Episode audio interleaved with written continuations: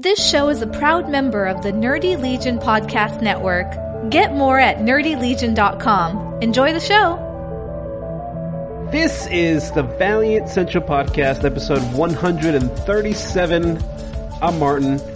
He's Paul, and uh, we're, we're not we're not going live tonight. We're uh, we're recording on a Sunday night.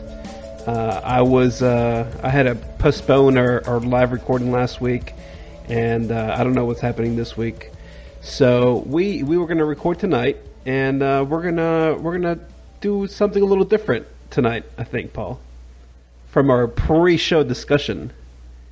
Yeah, we we just talked about how we've uh, we've been doing this podcast a long time, and we kind of shift up from time to time how we do stuff, kind of based on reacting to things. And I think we've had a long period of being more in a place of reacting to other people's reactions to things rather than just getting into kind of the meat of stuff. Mhm. But I also think we've been in a place for a long time where uh, there's been less to just really be excited about it in the books, and um, not that the books haven't been good. I mean, we, we've we've been through all those discussions, but there's been less to like really just be geeking out over, and I think that we're getting into a place where there's more of that for us. And I want to get back to the root of things, and you know, we're Valiant fans because we we love the comics, and we made a Valiant podcast because we're Valiant fans. Mm-hmm. So uh, let's get back to the to the basics with that. I will say for next week's podcast, uh, I'll go ahead and uh, I mean you already blasted it on on Facebook and stuff, and some people already saw the tweets and whatnot. But we're gonna have uh, Eric Heisserer joining us next Sunday evening. Yep. Um, and I was debating whether we should do a podcast uh, like on Tuesday, like normal. Um, I'm closing Tuesday night, so that would be like I would have to rush home and barely like be here on time for ten, and no, Nah, don't do family that. life that's iffy. So I would say we'll just, we'll probably not have an episode before the one that we have Heisserer on. Um, but you never know. Maybe we'll just do one in the middle of the week, anyways. Mm-hmm. We're also uh, want to do that because we do what we want. We don't do what you fuckers tell us to do.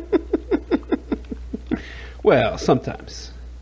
I got to get extra profanity out this week because I won't swear when we have a, a serious guest. but I got to say, so um, you know, th- this all started because I read Secret Weapons three today, and I liked Secret Weapons one a lot. I was like, this is great, it's something new and fresh, and I like it. I think it's good. Mhm. I read two, and I was like, I really like this. I think this is probably the best uh, Valiant book coming out, even though I have XO in high regards. Uh, as I said, I think it was last week, I was saying that uh, it has the benefit of not only is it good, but it's new and fresh. So there's kind of an exciting element there that you can only get when something is new and fresh. Yeah. Um, but I read the third issue, and it, like, I think that this is possibly the best comic I'm reading right now, like all around. I think the only one that I think uh, I hold in a similar level of regard is uh, Terry Moore's Motor Girl, which is just a good book, good art, um, and good story on a simple level and good story on a deep level. And I think that that is a lot of Secret Weapons. When, when the first issue came out, I said that too, that it could be a book that could be goofy fun and that's about it, or Mhm. it could be a lot more. And I think it is clearly a lot more. Um, I, I mean, we can probably spoil number three a little bit, right? Since this is coming out after that book comes out. But no, this will come out on. Uh, well, when when are we going to put this out? We norm. No, I guess we normally do Friday. I had Tuesday in my head for some reason. Yeah, we normally put out Fridays, so maybe, Why don't we? Because we basically missed a week. Why don't we put this one out on Wednesday? Would that be okay? Because that way the book will be out, but we're Yes. we're not making people miss a whole week of uh, of our goodness. Because then we'll have Heisserer on Sunday, and then the following week we could do Tuesday like normal. cool. Yeah, yeah, yeah. So, Okay, so spoiler alert! if- Spoiler alert! If, you Yeah. haven't read it, apologies. Go read it. Should we, you know? Why don't we save the spoilery Secret Weapons part till later on? That way, people don't have to stop listening right now because people look forward to the goodness of us. This is true. This is true. So w- we will save the spoilery Secret Weapons talk for a little bit later, um, so that way you can still listen to the podcast and you can just save the uh, the end of it for when we talk a little bit more about Secret Weapons. But that's tangential, anyways. To the my whole point of saying that is I read that today, and I tweeted and said, uh, you know, I tagged Heisserer, I tagged Valiant Comics, I tagged Dinesh, and I said that Secret Weapons is the best Valiant comic book right now. Mm-hmm. And uh, he said he, he tweeted back and said, "Thank you. Wait till you read number three. It comes out next week." And I tweeted back and said, "I I read it. That's what solidified it, and uh, you should come on our podcast." And that's how it came about. So, you know, we did. Uh, I followed him. He followed me. We started sending DMs, and he just he was a pleasant guy to message back and forth with. Like you could tell some people when they do that that sort of thing, they're doing it so they can message you and uh, just get the deal set up. You know, I mean, Yeah. I did that with Fred Van Lente, um, uh, Jeff Lemire. You know, they'd never talked to me otherwise, and fucking Van Lente never came on the damn show with us. um, bastard. His comics have gone downhill ever since. You son of a bitch. Well, you know, he, he, he was he was on the podcast when uh, when Ronnie took over that one week. That doesn't exist because the other one was also on there. So that podcast is lost. I don't know who, who you're talking about. Doesn't exist. Don't know who you're talking about.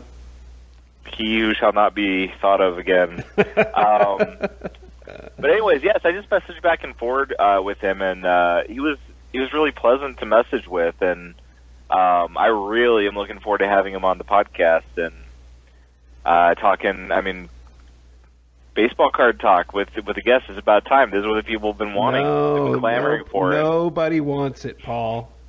Nobody wants it. Well, he he lives in L.A. right? Because he's like a, a Hollywood writer and Yes, stuff. So yes. he must be a Dodgers fan, right? I mean, at least a fair weather Dodgers fan because they're rocking it this year. I will allow one baseball card question Uh, with no follow up. Just one baseball card question. you hear that, folks? That's one question per listener. So No, one question per podcast.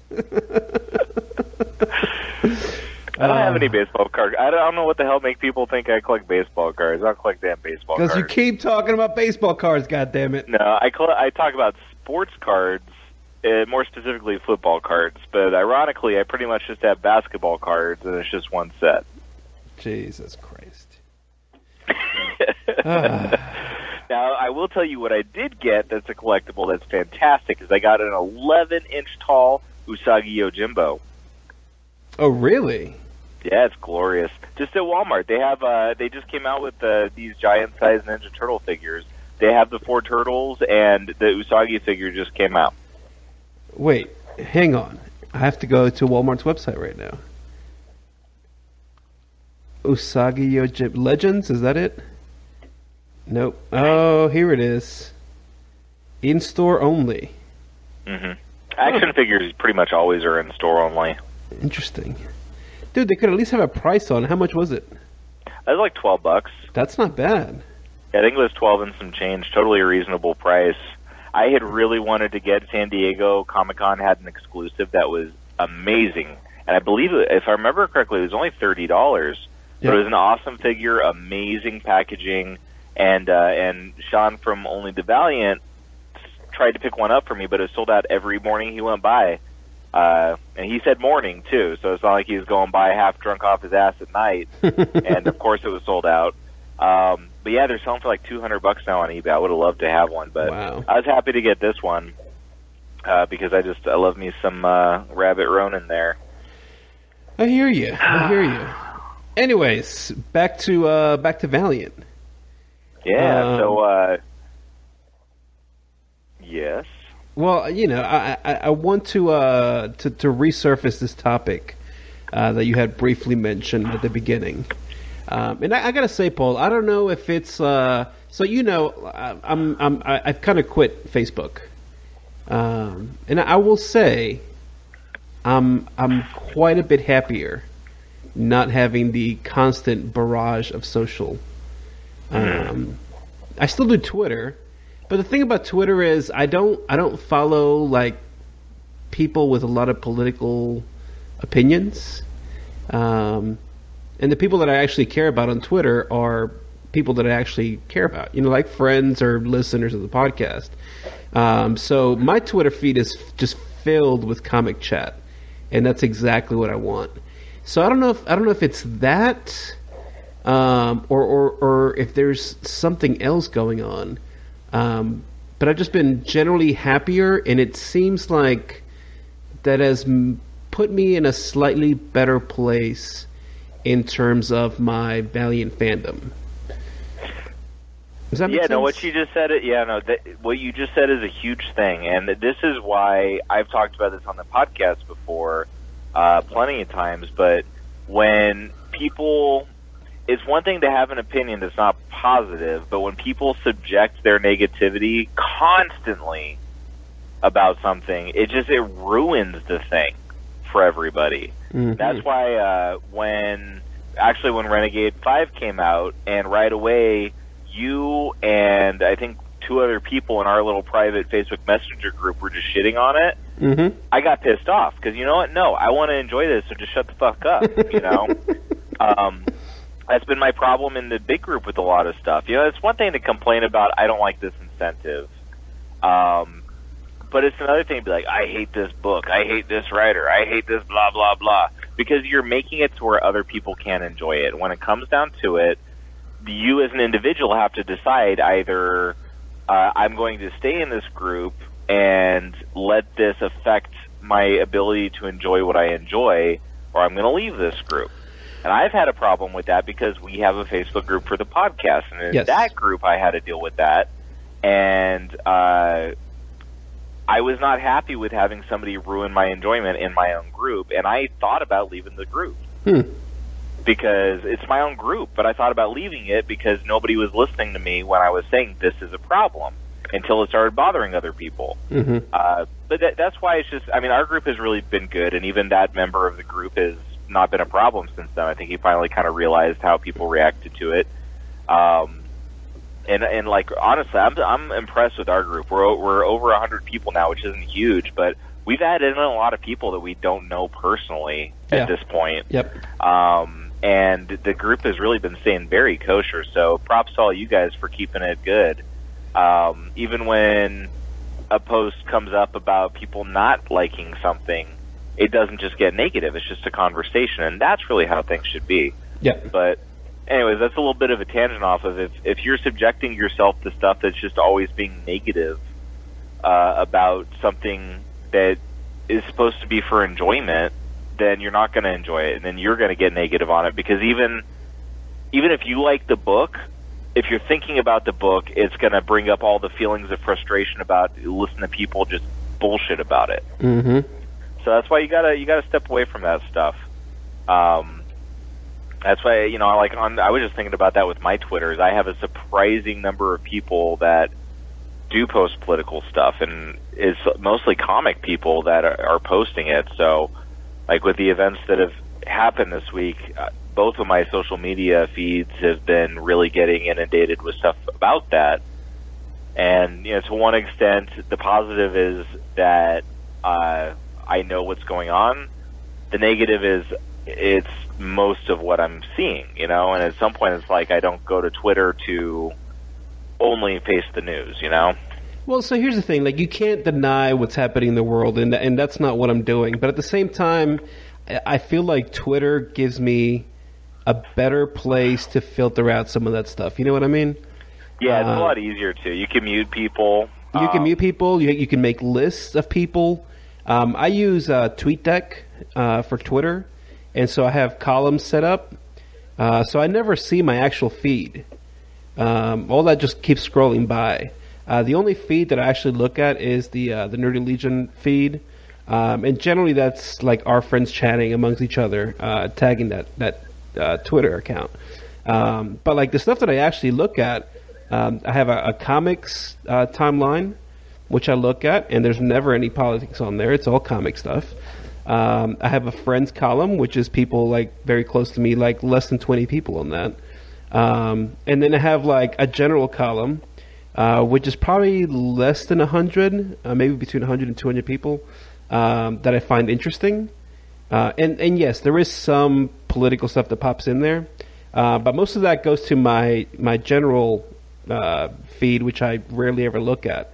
Um, the only the only people that talk politics that I actually have on like stuff that I want to see all the time um, is uh, who is it? Patrick Patrick Zircher uh, and Ron Marz, because I value their opinion on things anyway. And even even when they post political things, it's not you know over the top. Yeah, their their opinions are more thought out. Which I mean, that goes with opinions on comics too. Is it's it's it's pleasurable to have a conversation with somebody who doesn't like a comic that you like if they're thought well thought about what they're saying because then Mhm. it's a discussion. It's the same thing with politics. Yeah, Patrick Zircher he he has thought into what he puts. Uh, one of the other guys who posts a lot of political stuff is Mike Norton. He's you know been doing the little Yeah, Donnie yeah. comic, and his are obviously quite slanted to his viewpoint. But it so happens that I don't disagree with his viewpoint, so it works out. But uh, but yeah, I was just thinking about that a little bit today. That and there's still there's just such a big difference between Facebook and Twitter. Like I think on Facebook people uh, share, dump stupid crap a lot more often. Mhm. Plus, Facebook is like the social media you use to keep in touch with your family, and it's like I got a major difference of opinion on a lot of stuff than a lot of my family. So I, that's why I have most of my family hidden on Facebook because I don't want to see what they post. But uh, but yeah, you know, managing that stuff is important, and I know we've both been through that at times where uh, our ability to enjoy stuff starts to get tainted by something that has no business affecting it. Yep. Yeah, it's like I, I read comics to enjoy comics, and um, you know, prioritizing the things in life. It's like I've had to prioritize dropping a podcast that I really like doing. That at some point I want to pick back up, but right now it's just not even in the plans hmm um, because I just I have more important things in life right now, and you know, I have times that go easier, times that go harder. But you know, there's a stage in my life where life is just difficult. Sure. Um, so I I got to minimize. I got to narrow stuff down. So same thing with reading comics. I pull very few comics, um, and I've leaned heavier on just really just. I mean, reading what I want to read when I want to read it. Getting comics from the library. Like I just got uh, the first two volumes of Deathstroke uh, from you know Rebirth Deathstroke from the library. You know, you guys have been talking about that, really talking it up, and I was interested in reading it. It's written by Christopher Priest, who, Yep. uh, for those who don't know, wrote Quantum and Woody, the original Quantum and Woody, Yep. uh, back in the 90s. Uh, Christopher Priest is a pretty highly acclaimed writer in comics, and I honestly have never read him very much. You know, I read a little bit of Quantum and Woody, but not that much. hmm Um, and so I got them and I read them and I enjoyed them, but I was glad I got them from the library because if I would have sunk the money into them, I still would have enjoyed them, but I would have read them and then they would have been there. I would have been like, I don't really care about keeping these because I'm not going to read them again. Sure. And honestly, how long am I going to remember the story I just read for? It's like it was a good read, but it wasn't like something that's like, oh my god, this is this is my book. You know, this is Yeah. this isn't this isn't. Uh, I'm trying to think of a more recent example of something that really resonated with me. Um, I don't know, but it, this isn't the you know Essex counties of the world for me. That's Mhm. that's not the best example because that's a, a a bigger one. But you know, it's like I picked up uh, the two trades of Department H because I have a lot of faith in Matt Kindt, and you know, I pretty much want to own the stuff that he does, so I can take my time reading it and reread it if I want to. hmm So like that's where I want to put my money is the stuff that is going to be after I read it, even if it's just sitting on my bookshelf for a long time, it just gives me that little bit of a good feeling, you know, Sure. like my Usagi figure. uh, no, I hear you. I hear you. I think that's important, and uh, we're still going to do my uh, my infamous. I think we talked about it like two weeks now. Uh, I'll, I'll be culling my pull list uh, quite a bit. I was actually looking through it today, and uh, there's stuff that um, I've, I've ordered it because I do DCBS. So stuff that I ordered in advance that uh, I already don't plan on picking up again. Um, But I'll, I'll keep the whole thing intact, and we can we can do that. Um, I know people in the, the Twitch stream wanted to see that done live, so uh, we'll wait Yeah. for that. Uh, Just send me your poll list and tell me ab- about what percentage you want to cut it by. Don't tell me what you've already cut, yeah, and that way we'll be uh, we'll be starting kind of fresh with it. Um, but first of all, all of AfterShock easy cuts right there. no, those are all staying. All Aftershock staying. all of um, Lion Forge, Catalyst Prime stuff is staying. Um, then a few like I'll, I'll keep reading Motor Girl and things like that. Um, but I, I think like some of those indies, even I might just cut them out and wait for trade.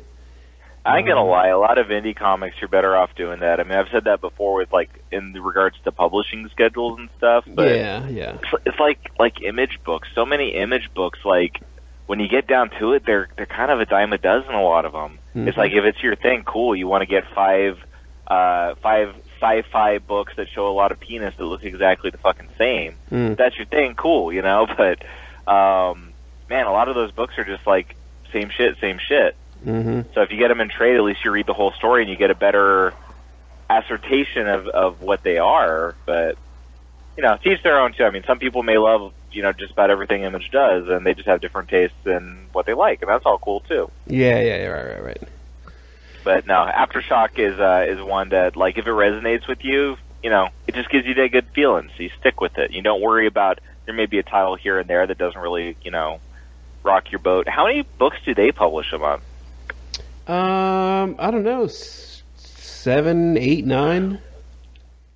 Yeah, so I mean they they're kind of uh, similar to Valiant in the number that they publish. So that's where you know if if, if they publish eight books and five of them just knock your socks off, just roll with the other three because maybe you're just not in the mood when you're reading them or something like that. But you know it gives you that uh, that fresh feeling, so you Mhm. stick with it. Yep. Um, yeah, that's. I mean, that used to be how I was with Valiant floppies, and now it's just I I had to kind of readjust how I do stuff. But you know what? That's how I feel now about Valiant trades, and uh, I've got I've really built up my trade collection pretty good now, and I haven't gone back and started reading it because I'm still trying to read through a lot of my purge material Right. while still reading stuff that I just want to enjoy. Um, I got a big old stack of books that I made a deal a while back with Sparkman, sold them to him for super cheap, but I'm reading them as I go and sending him a box as I fill it, you know? Mm-hmm. Um, so it works out for both of us because he gets surprise boxes of shit tons of comics, and I, you know, have an out for all these books where I don't have to go trade them in. Um, but uh, yeah, like I've been building up my my Valiant ones. I had gotten a bunch from, like, it, I kicked it off getting. Well, first I got a bunch from Chris uh, from the former Valiant podcast that Daryl still insists actually exists. Um, It, it, it, it's actually coming back. uh, you know, until it's back, it's not back. so Daryl put out an episode, and then it's not dead anymore. Until you put one out, it's still dead. He tried to hijack my tweet with Heisserer. Don't forget to come on our podcast. No, Daryl. You don't have one yet. Listen, I was going to plug your returning episode with Rayford Roberts, but you know what? I'm not doing that. Fuck your podcast. um, yeah, so I uh, I got a bunch from Chris because Chris was uh, liquidating some of his double dips a while back. Yeah, yeah, I got some from him. I got the uh, was- Time Walker trades from him. He was he was very kind to me. Let me just say, like he he insisted I stop giving him money when I was g- paying him for it, and like yeah, he just he was too kind. Very you're you're too kind, Chris. That's that's definitely for true. Um, but then uh, when I when I decided to switch from floppies to trades, I went to my old shop and I I traded all my floppies and then used it to get as many trades as I could. And this is why I love my old shop is he he quoted me a certain price and he gave me um sixty six percent more than he quoted because I always take care of my stuff. So I went in with them all nicely bagged and boarded and good in good condition. So Mhm. uh, he took good care of me. Um, yeah, I've gotten quite a few, and then you know, with us having uh, having Bull Moose Music out here that has comic books, um, when they like they already sell their books at thirty five percent off, and when they get a used book, it tends to be pretty cheap. So like a volume one Valiant book that would be ten bucks cover, I get for four bucks if I find it used. Nice, yeah. Uh, so I just I keep my eye out when I go, uh, so that way I can just. It's like when you get them that cheap, you might as well just grab them, you know. Mm-hmm. So I'm looking forward to once I I purge through, and I still got quite a bit to go. But once I get through it all, I'm going to start rereading my Valiant collection. Um, and yeah, but just those Valiant trades, like they give me that feeling now. Like it it looks, it feels good to me to look at my bookshelf and see this fat stack of Valiant books. You know. yeah, no, that's nice. That's nice. Um, Yeah. Yeah, I don't know, and you know, we we we we we talk so much about uh, the the negativity stuff. You know what I'm saying? And it just it just kind of feels it feels nice to be like on a new level. I just feel so relaxed right now, Paul. You know what I mean? Yeah, exactly. And it's not it's not the wine talking. I've only had half a glass. Um, I'm it- uh, ready to pop open my second gluten-free beer. um, but I think I think just just there's good stuff coming out, and when you when you focus on that, um, and and really find a positive environment to discuss those things, um, it just makes your whole life so much better. Yeah, Uh, and, you know, the thing is, is there's always been good stuff coming out from Valiant, but sometimes, I mean, like they've only had six books for a little bit, so you love two books, you think two books are okay, and you think two books, uh, well, they're not a bad read, but you know, they're not floating your boat. Mm-hmm. Well, that's still two great books. Like if you focus on those two great books, it lifts up the other ones Mm-hmm. that's kind of how I feel right now. I mean, it's funny because one question that we somewhat regularly get is like, how would you rank the Valiant books that are coming out right now? And lately, and Valiant, you should listen to this. It's getting a little annoying. I have to say what books are coming out because I don't even know exactly what books are coming out right now because they're doing so many fucking one shots and and shit like that. Um, and it's fine to do those things, but honestly, it gets confusing when like your books are shifting that much. Yeah, right. Uh, so it, it gets a little annoying. Um, not that it's the end of the world or anything, but you know, like maybe uh, you know, maybe have six books and a one shot coming out. I don't know, but uh, anyways, so like I'll ask that question: What books are coming out right now? And then people are always like, "Oh, I don't know how to answer that." Um, but yeah, I mean, like look at what's coming out right now. So our top two are Secret Weapons and X-O. yes. I know that's true for both of us. And Yep. Secret Weapons, I've been really super impressed by. It. X-O, I'm loving it. Um, you know, like I said, uh, Secret Weapons has that fresh feeling, the new thing, um, and has definitely lived up to the highest of my expectations. Well, and I gotta say, I know by the time we're recording, this is not out. By the time you listen, this will be out. I th- I, th- I agree with you. I saw your tweet uh, when you and, and Eric started going back and forth. Uh, we can probably say friend of the show, Eric Heisserer, now that he's gonna be on. Um, but uh, dude, once I read it, like you were talking so much about it, I was like, you know what? I'll just go ahead and read it because I usually don't read the preview copies. Um, even though we get them a week early, like I just I want to read it when everybody else reads them, you know. Um, and I went ahead and I read it, and I, I gotta say, dude, as much as I've been liking X-O, Secret Weapons, I think with issue three is above and beyond the best book that Valiant's putting out right now. Yeah, it's it. Uh, it we'll get a little bit more into specifics later, once again, because we don't want to Sure. spoil Sure. too early, but uh, it issue one showed a lot of promise, but it could have gone different directions. Issue two showed substance, like continued substance. It was a strong story. Issue three elevated it to uh, to another level. It's not just telling a comic story, uh, but the way it was done was just it was just great. Um, yeah, so I mean, you know, those two are great, and like I just I I love Secret Weapons. Uh, just it, you know, when you love something like that, just seeing the imagery or something just kind of makes you feel a little good, you know. Mm-hmm. Um, you know, it's like I mean, when when you're you're a sports fan and your and your team's winning, you see that logo, you just feel a little bit good, you know. I mean, that's why people got the hats and the T-shirts and shit, you know.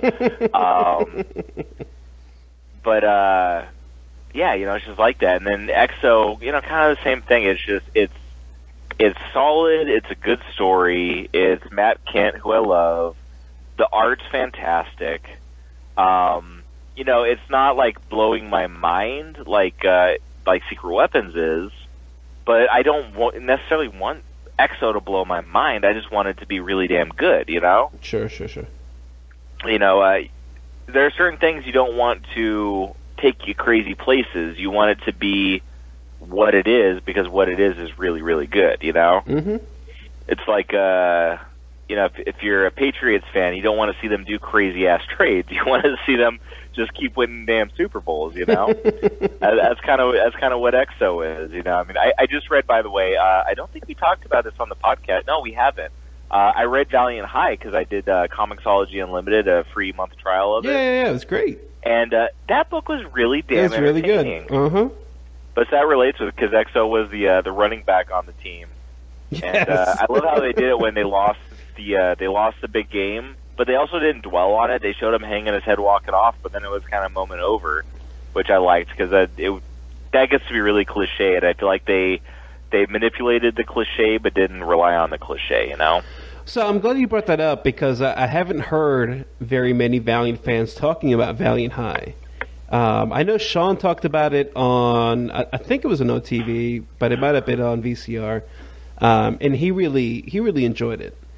Out, outside of Sean and I can't remember who was on there uh, with him.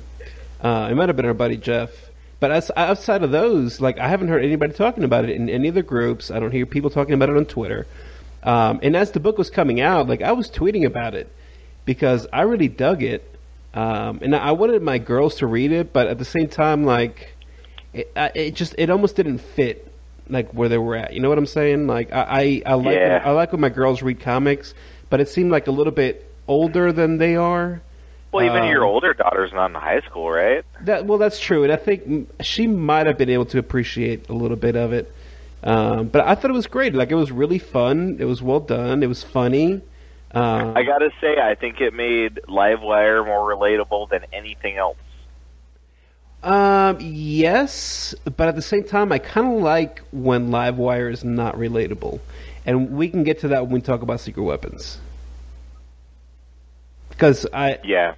Well, we'll talk about that Yeah, more because I yeah. think there, there's more to say there. But Yeah. I think that uh, yeah, the, the way Livewire has been used, let's say pre-secret weapons, uh, but but the way she's been used before has not developed her character beyond certain elements, and I think that they've they've been. Uh, they they've failed to develop her in some ways that she should have been developed. But I mean, when you look at the way she's been used, there's always been a lot of moving pieces going on. You know, so, I mean, mhm. how many things do you do at once? But um, yes, I, I was actually fairly impressed by Valiant High.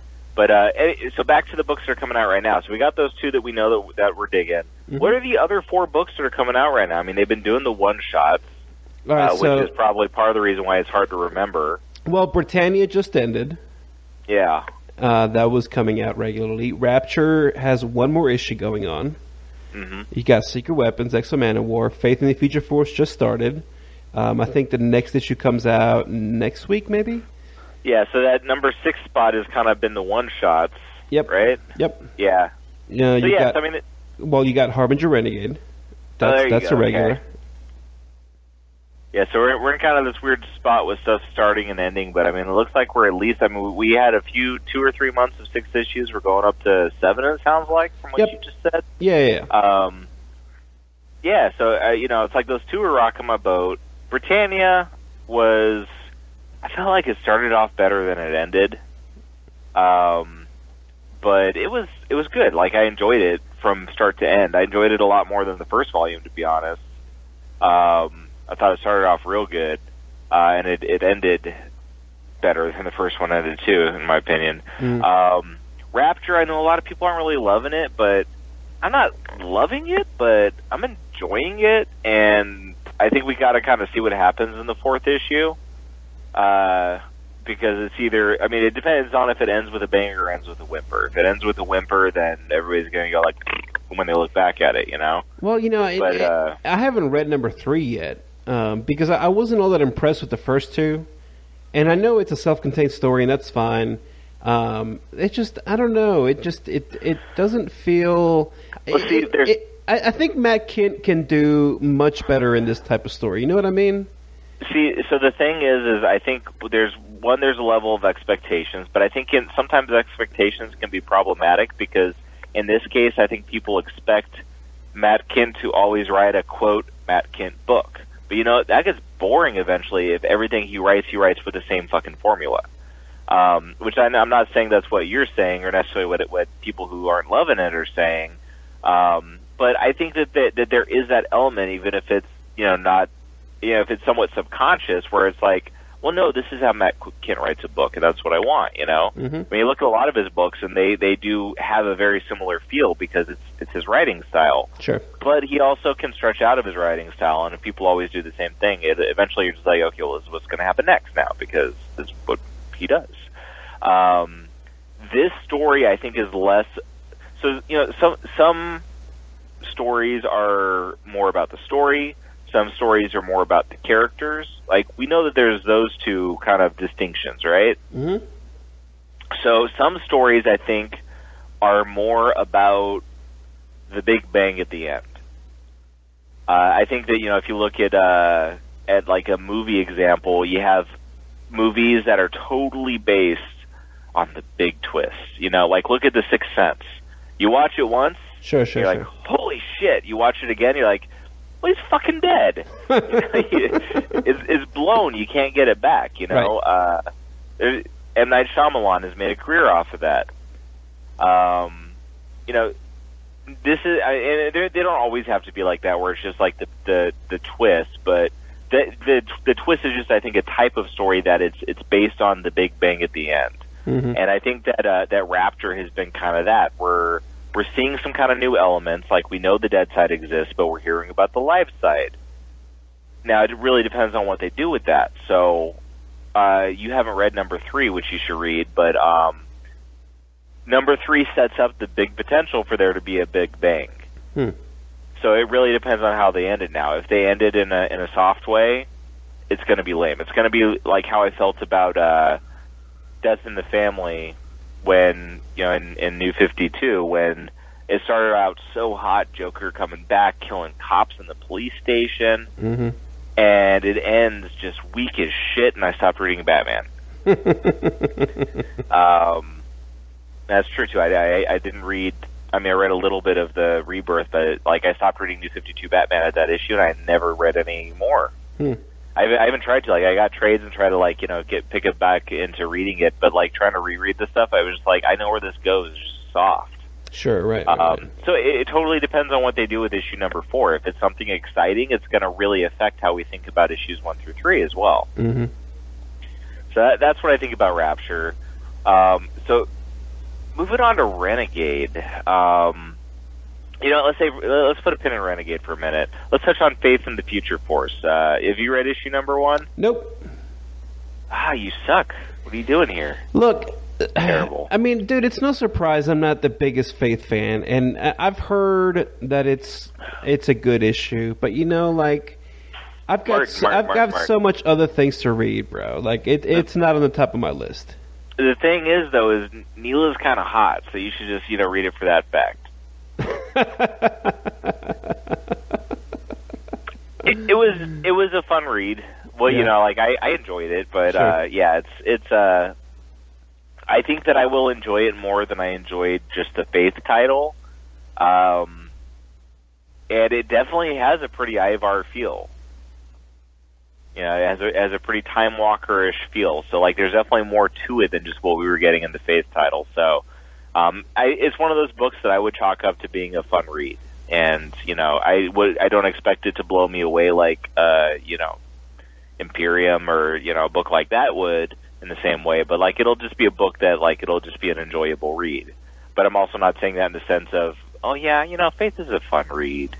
No, it's it's it's a little more than that. It's more like how I felt about uh, Ivar, you know, Time Walker. So I'm going to say this. I'm, I'm I'm flipping through it right now, and I think I might know what my issue was with the the the faith ongoing that just ended, and it Yeah. might actually have been the art, because the Stephen Segovia art I really freaking dig.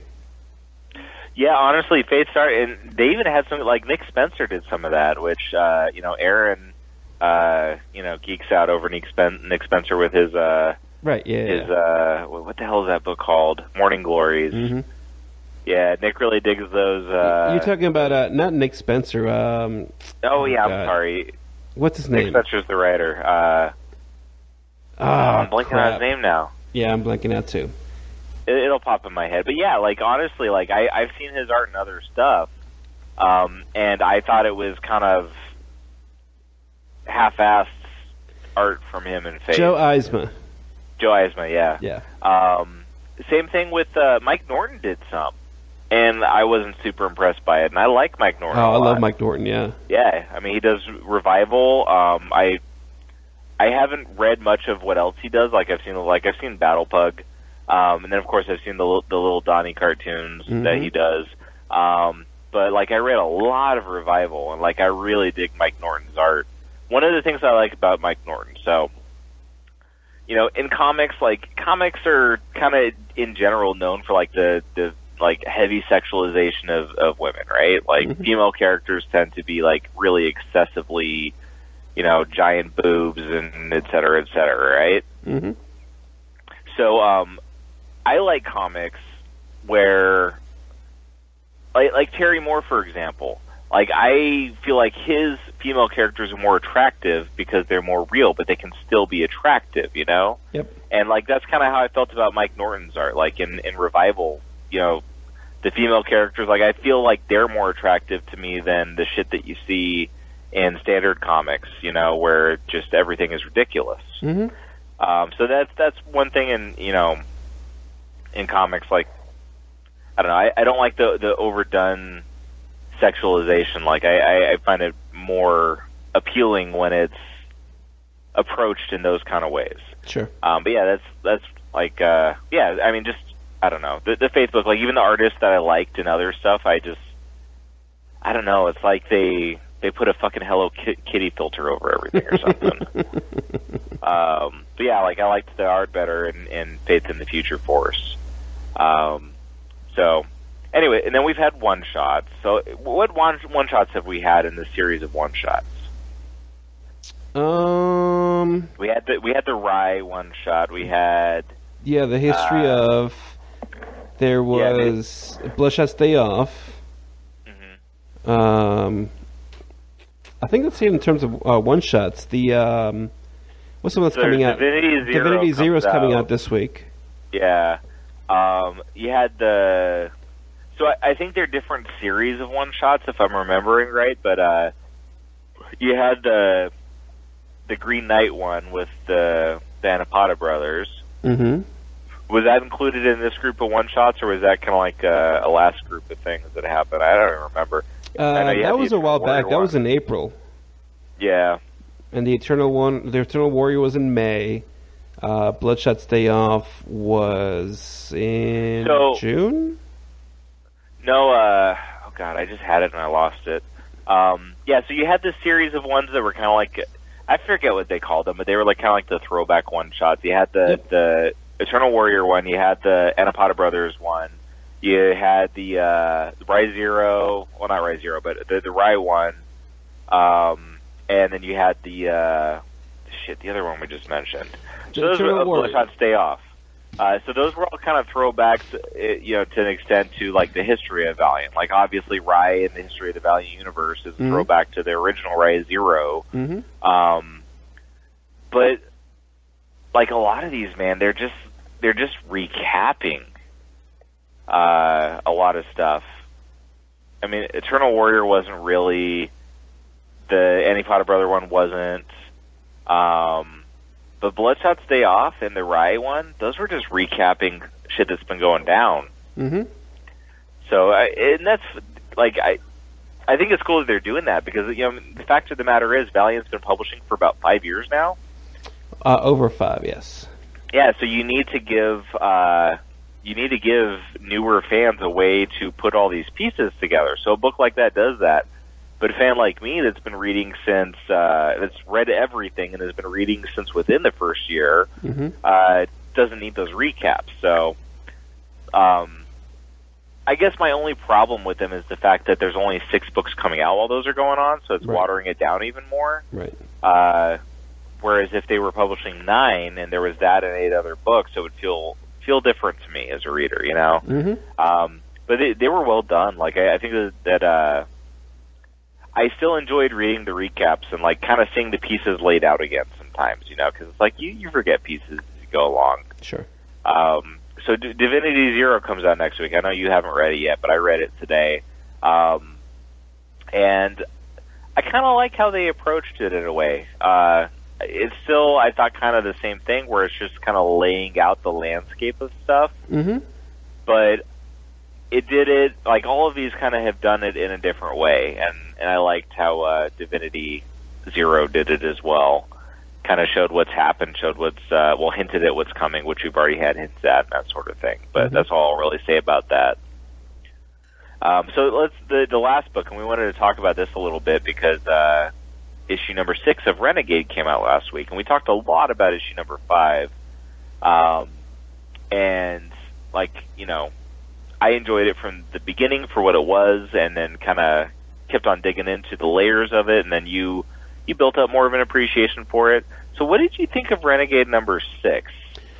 Um, so I thought it was interesting. I uh, What did you What did you expect in Renegade number six? Like, well, I so that that's an, actually an excellent point, Paul. I'm glad you brought that up because when I read the issue, I was extremely confused because it had nothing to do with Renegades number five. At the same time, I'm trying not to um, think about. I, I'm trying to judge a book based on its own merit, right? So I read it, I finished it, and I was like, "What the f?" Like, I can't like this because what about the stuff that happened in, in five? Like, this is completely separate from that.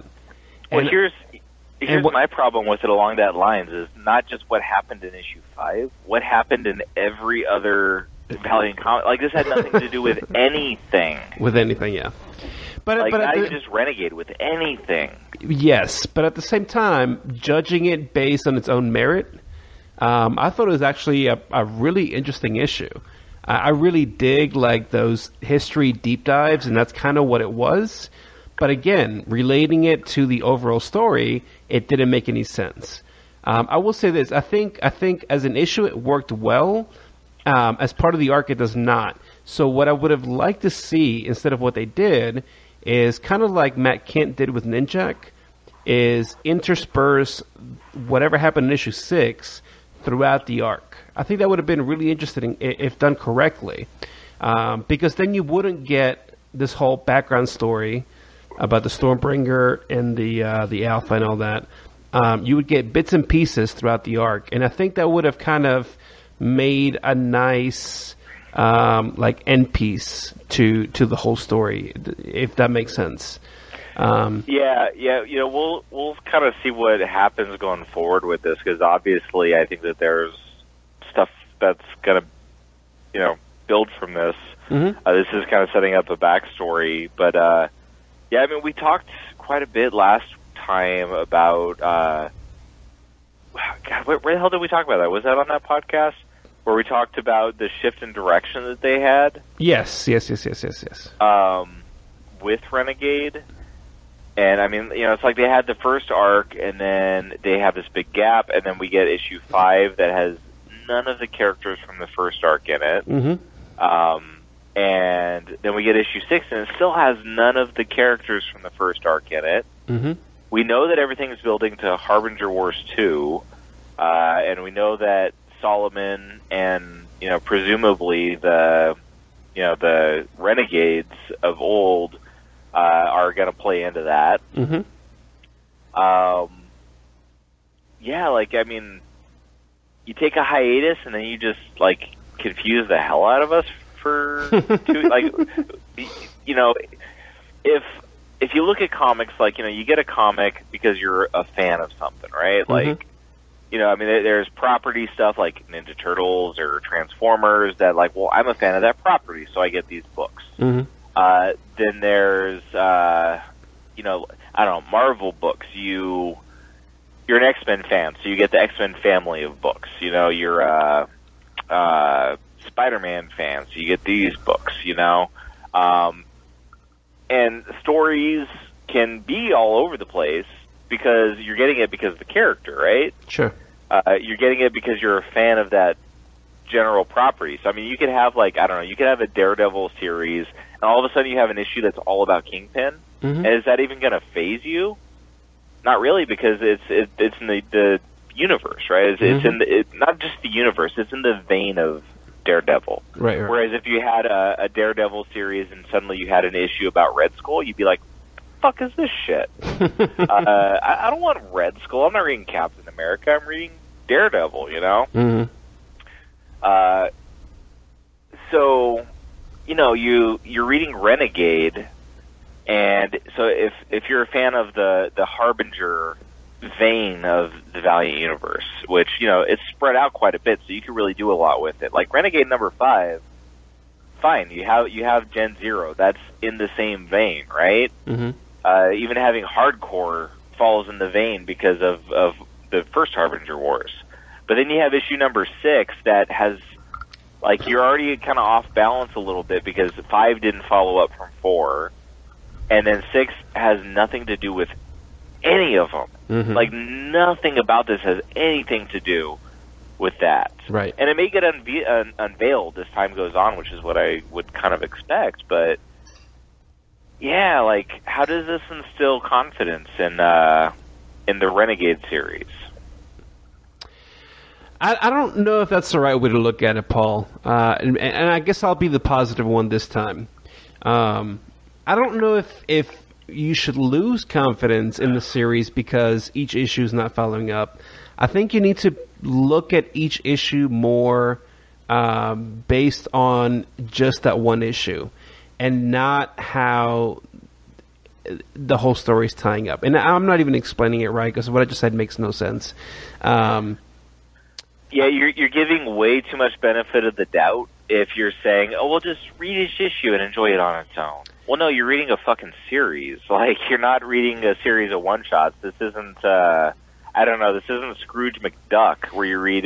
You know, each issue is going to be just a new story. Like you have expectations when you're reading an ongoing series, and we've talked so much about ongoing series. Uh, uh, miniseries, one shots, all this different stuff with Valiant, and you know, like I think it's fine they're doing miniseries. I think it's fine they're doing one shots. Um, but with an ongoing series, with how much they do those other things, I mean, I just talked for how long about how it's hard to tell even what books are coming out because they're like they they, they drop down to six books, and one of them is is a one shot every month mhm. and at the same time they're having books come and go at the same time you know uh, which that's all fine and i have no problem with all of that but then for just when you look at the course of renegade it's not just like if this was coming out monthly and there wasn't that gap in between like i would give more uh, more weight to your argument but nothing about the series has felt stable at all Well, and and I think that goes to my original point, though. I think if they had structured this kind of like Kindt structured Ninjak, it would have ended up making more sense. Because I, th- I think the problem you're having is um, issue five was a departure, and you were fine with it because I, I mean I thought the issue was good. I think you thought the issue was good.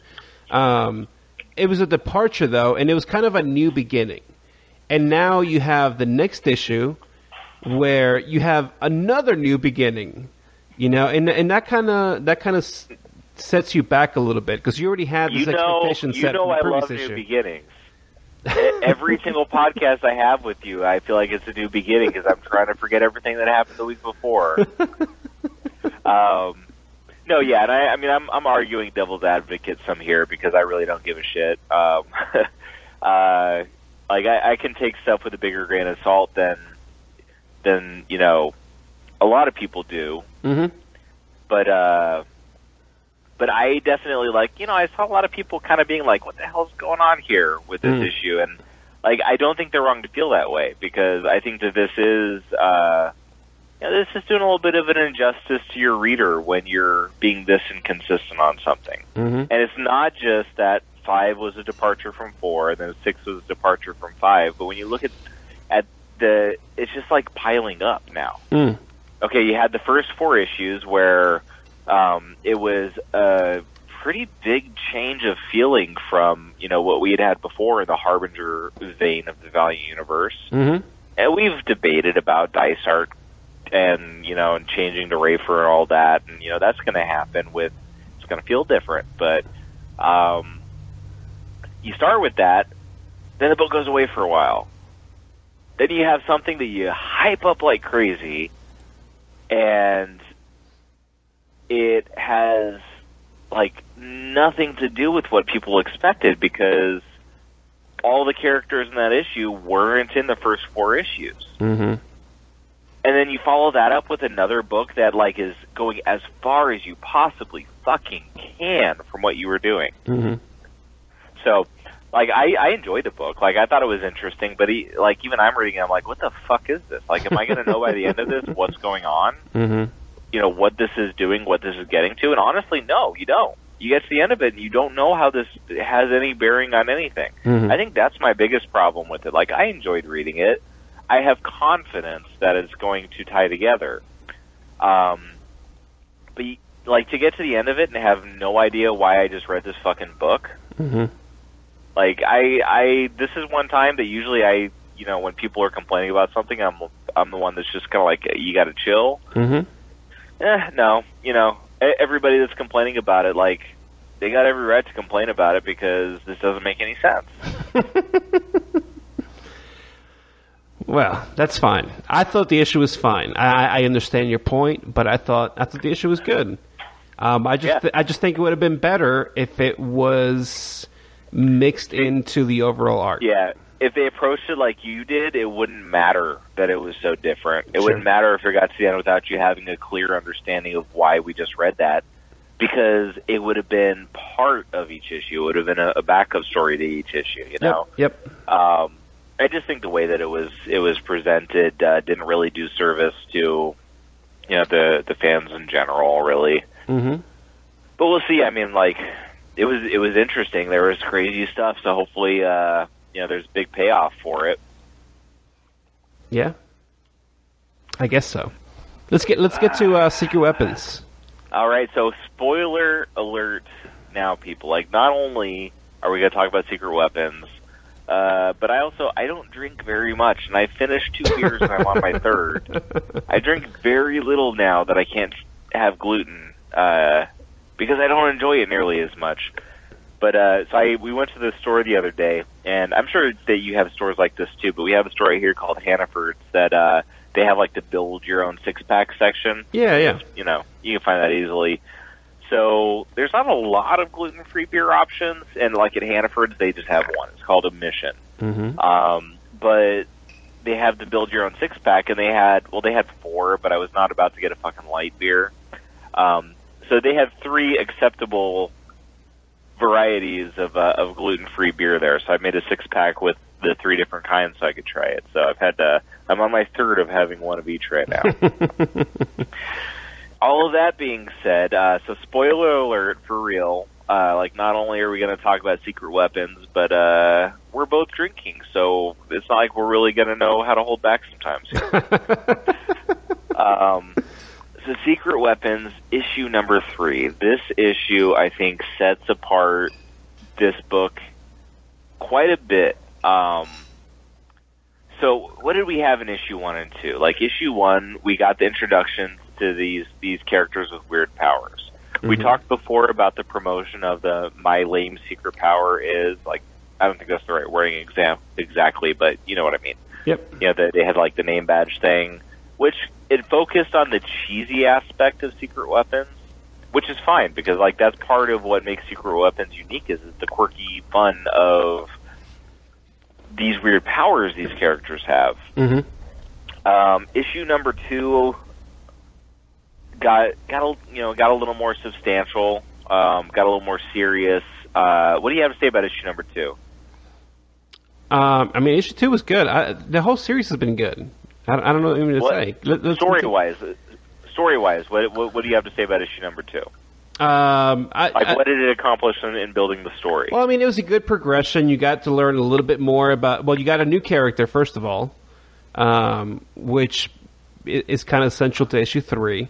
Um, you you get to see Amanda, aka Livewire, um, a, a slightly different side of her because she's she's very caring but cold at the same time. I don't know if that makes sense. Um, unless you read it, I don't think that makes sense. Um, and and that's that's kind of interesting. Um, in terms of Rex-O, you you learn a little bit more about where he came from, uh, how he ties into these kids, and you learn about the scavenger, um, who will end up being important later on. Yeah, so I mean, you get a lot of interesting pieces. So what you just said about uh, about Livewire, um, so I had mentioned this with Valiant High when I was saying what I said about Valiant High. Mhm. I wasn't thinking about this because Valiant High came out before this. Mhm. But before Valiant High, Livewire was always basically presented as like Harada's soldier turned good. You know, she realized the flaws in Harada. But the only issue that they really tried to build her character much was when they had that arc of Unity that was like one shots about each of the different members of Unity. Mhm. And like I was not super impressed by that. Um I, like I don't think that really I don't know. I I should go back and reread it now that I'm thinking about it, but like it humanized Livewire in ways and like took her away from just being like a soldier. Um and really good at what she does. But like I don't know, it almost read more like a fucking booty call than anything. Like like it's like it played more to like the base instincts of humans. You know, it's like it's like if you have Bloodshot and instead of having uh, Bloodshot Reborn be this like huge introspective thing, have him be like, oh man, yeah. So I finally like you know I feel like a normal person again. So I want to go get fucking laid.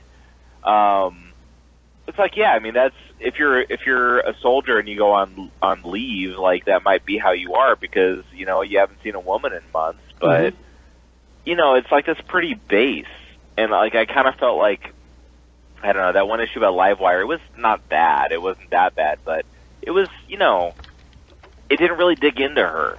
I don't think they've ever really dug into Livewire and made her feel like a person.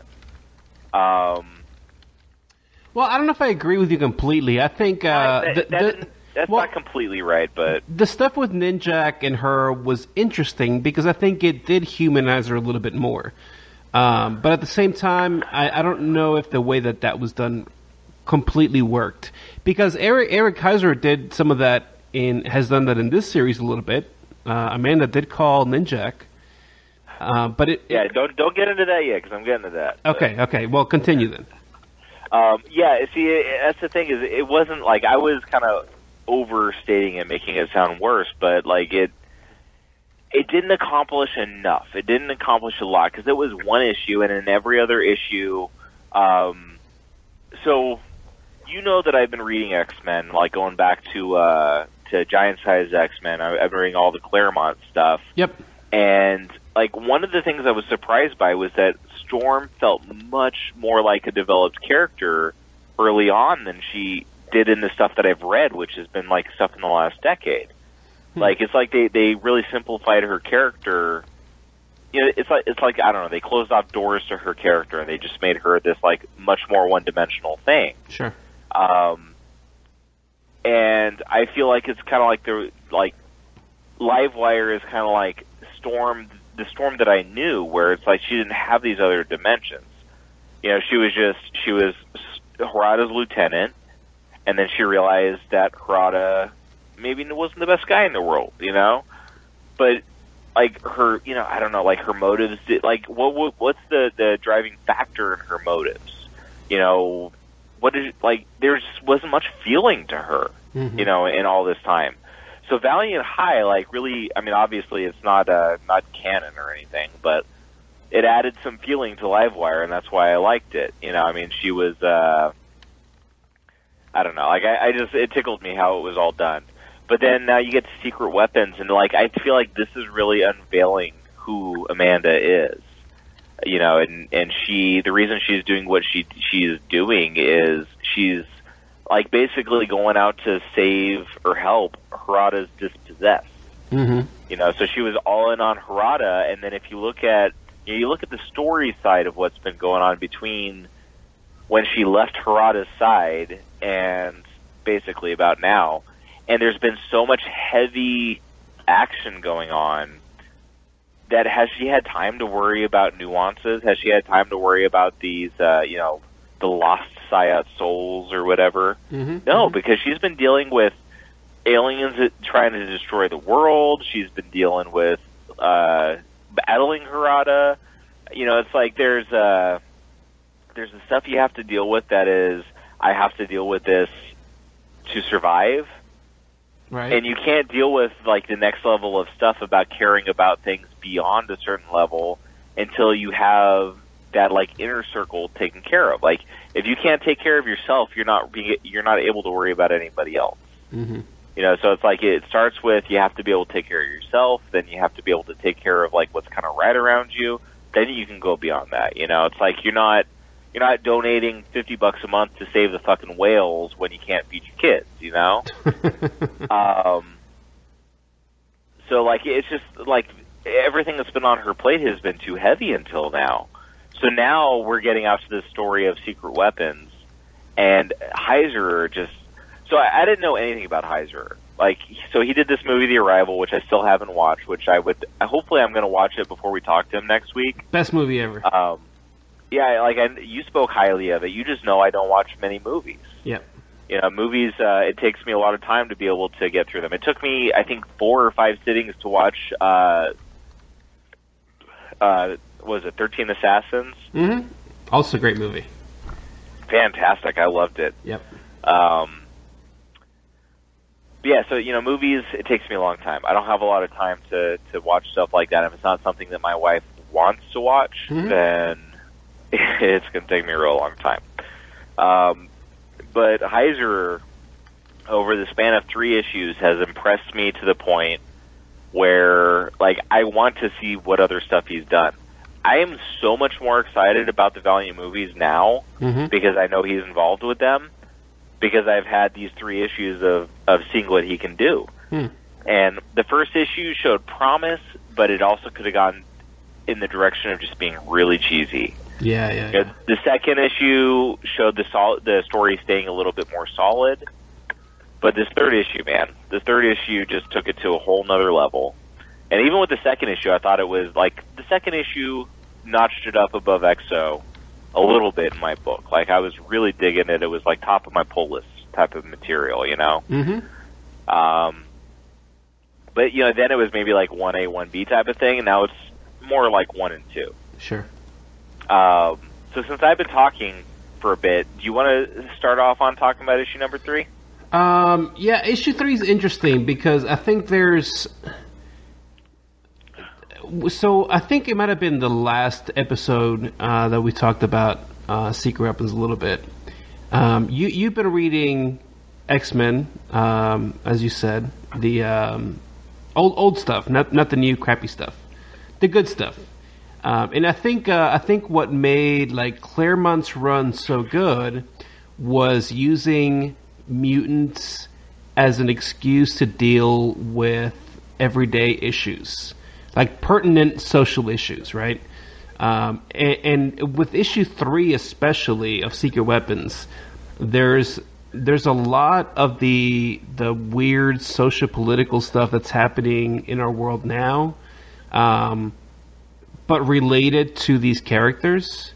Uh, so what, what's the guy's name? Um, oh God, now I can't remember his name.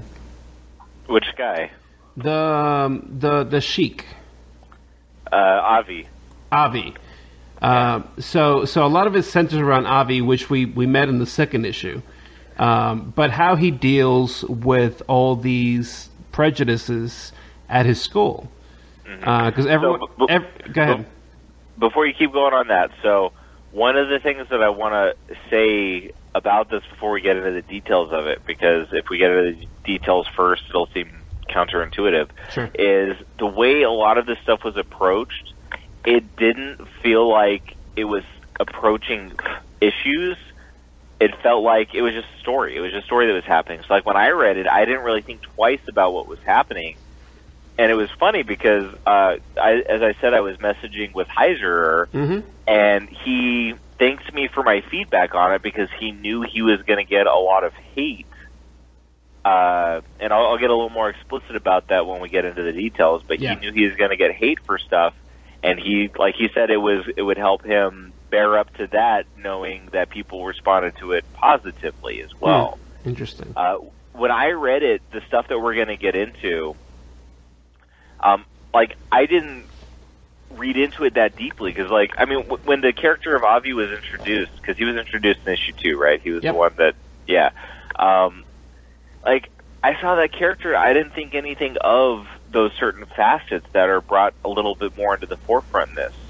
you know, he he has the uh, uh, you know the, the the head wrap on. Um, what do you call that? A turban. Turban. Thank you. Um, s- sorry, like I said, I'm on my third beer and I'm not used to this. so I'm forgetting words.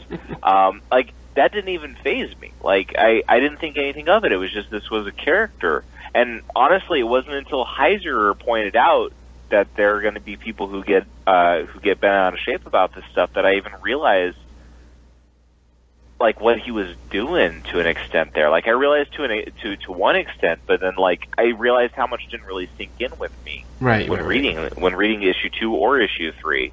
So go ahead. I'll, I'll let you go ahead on what happens. Oh no, you're fine. Um, so so a lot of a lot of this plays on the fact that uh, a lot of well, I don't want to say just white. Uh, because there are some black characters uh, that approach him, but how people in general uh, see him. They know he's a Psiot based on the leaks that we saw at the end of uh, the Harbinger book. Um, they know he's a Psiot, and they don't want him there, right? Because he's different. And so, so Heisserer. So I'm going to pause you right there real quick too. Yeah. Um, so I love that they focus on the Psiot, but they also address the fact that he gets suspicion because he uh, uh, of of his nationality. Well, Um, and, and I think I think that's done on purpose because I think he feels like he's being looked at as a Muslim, as a terrorist, uh, where he- whereas he like he's a sheik, right? And so he's like, well, everyone thinks I'm a Muslim because I have a turban, um, not not that I'm a sheik. And it's I mean it's completely Yeah, di- I mean, different part of the world. One of the lines was that people don't understand that there's a difference between. He- it's phrased slightly differently, but like people don't understand that, that there's a difference between Sheik and Muslim. Correct. But then when he gets approached by this group of students um, at the school that he's going to, it's not because he's a sheik or they think he's a Muslim. It's because they know that he's a Psiot. Um, and they're posting pictures of him uh, on uh, on Feed It, which I guess is like Reddit, um, to see if like, hey, is this guy in that in that leak of Psiots? uh, and people are commenting on it, and that's that's how they determine for sure that he is a Psiot. Because all the all the information is private, right? Uh, what's his name? Ax made it public to the world, um, and so he gets approached by this group of guys. It's two white guys and two black guys, and they try to beat him up. And I think this is when the book gets really interesting, right? Because the pitch of the book has always been these Psiots have powers that are useless but as as the book is developing, we see that their powers aren't necessarily useless as long as they find a way to use them properly, right? To find a niche where that power makes sense. And I talked a little bit about this last episode when I was talking about the purple raccoon, and I'm not going to go into that now. So go listen to that episode, and you come back to this. Um, but that that's that's exactly what happens in this issue because as these guys are trying to beat him up, like his so his power is he can turn to stone. Okay, so he's pretty much invulnerable. Um, or I don't know about stone, but you know whatever, like some kind of super That's solid. what it looks like. Yeah. Um, and so he's he's pretty much invulnerable. But the problem is when he does this, he can't move, right? So he, he's he pretty much turns himself into a statue. Um, and that has always been an issue, but in in this particular instance, it actually works to his favor um, because he can turn to a statue, uh, breaks the guy's hand. Um, you know, every time they try to kick him or punch him, he turns to a statue. But there's one one panel that I found really interesting. The one guy goes to kick him, he jumps up and turns to a statue, and so as he comes down, he breaks the guy's leg, and then he can go back to his regular form. Um, and I think that shows that while Harada may not have seen the use of these people with the proper training and in the right circumstances, regardless of what their powers are, they can be really powerful. Um, and I think we see that not just from him, but we see that from the other characters too, from uh, Nikki and from Owen. Um, I, I, I never got the feeling throughout this series that Nikki's powers are useless. Like she can talk to birds, that's pretty much her power. Um, she's been she's been the most confident in her powers Yes. in the first two issues. I think we see in this one that Avi is fairly confident in how to use his powers too. yes. Um, it's Owen, like really, like the series was presented with the promotion uh, off the bat of you know these are lame, useless powers. Owen's kind of been the embodiment uh, embodiment of that because he his powers seem super random. Um, but even in in this issue, you see him say like, "Oh, I did something useful," you know. Um, so I think that even he's starting to realize something more about his powers. But um, what's the girl's name? Nikki. Nikki. Nikki was confident from the get go. Like she was always confident about who she was and what she was doing. You know, she she found what felt natural, whereas Owen, I think, was he still just wanted to be a normal part of the normal world. And I think Avi wants to be a normal part of the normal world, but like he has a better understanding of the fact that that's not going to happen, and that probably stems from the fact that because he is uh, is uh, well, he's a sheik. So he, he's Sikh, yeah. Yeah. Uh, so you know, because he's he's Sikh, he knows that he's going to be looked at differently, and he's going to have that prejudice. So he like already had an understanding of that prejudice, aside from the the powers and whatever. So you know, like he didn't he didn't have these uh, these dreams of just being a normal part of normal life. That just it wasn't going to happen. Yep. Yeah, that's true. So I have a question as you brought Owen up. Um, do you feel like the the manifestation that he he had in this issue is a result of him actually focusing on his abilities, uh, or do you think it was just happenstance? Because I mean, if it was happenstance, it seems like it would be super convenient, right? Because uh, that cop was about to shoot. The, the cop was about to shoot Nikki, and it he, works out a little too well. Yeah. Yeah, um, yeah. Although you look at like when he was at work and he conjured the shotgun, and he was just like, "Oh no, oh no, oh no," and the shotgun's there. That makes no sense as far as convenience because he didn't even use the shotgun. Mhm. It just it cost him his job. I mean, you could really pick it apart and say, well, like, well, yes, it cost him his job, and then threw him into the situation, which was for the best for this reason. Um, Travis made an interesting uh, theory on that that he was sending himself back these items from the future. Yeah, I like that. Um, yeah, I thought it was a funny theory. I think do, do we actually talk about that one last time? Um, no, we didn't really. So, uh, oh, was that our last episode? The It was, didn't yeah. Record. Yep. Yeah, you fucked that up. um, you better be recording this fucking one. It says I am. Um, but uh, so yeah, so so Travis made that. Uh, that's an interesting theory, but to me, like I look at that theory, and that's way too cute.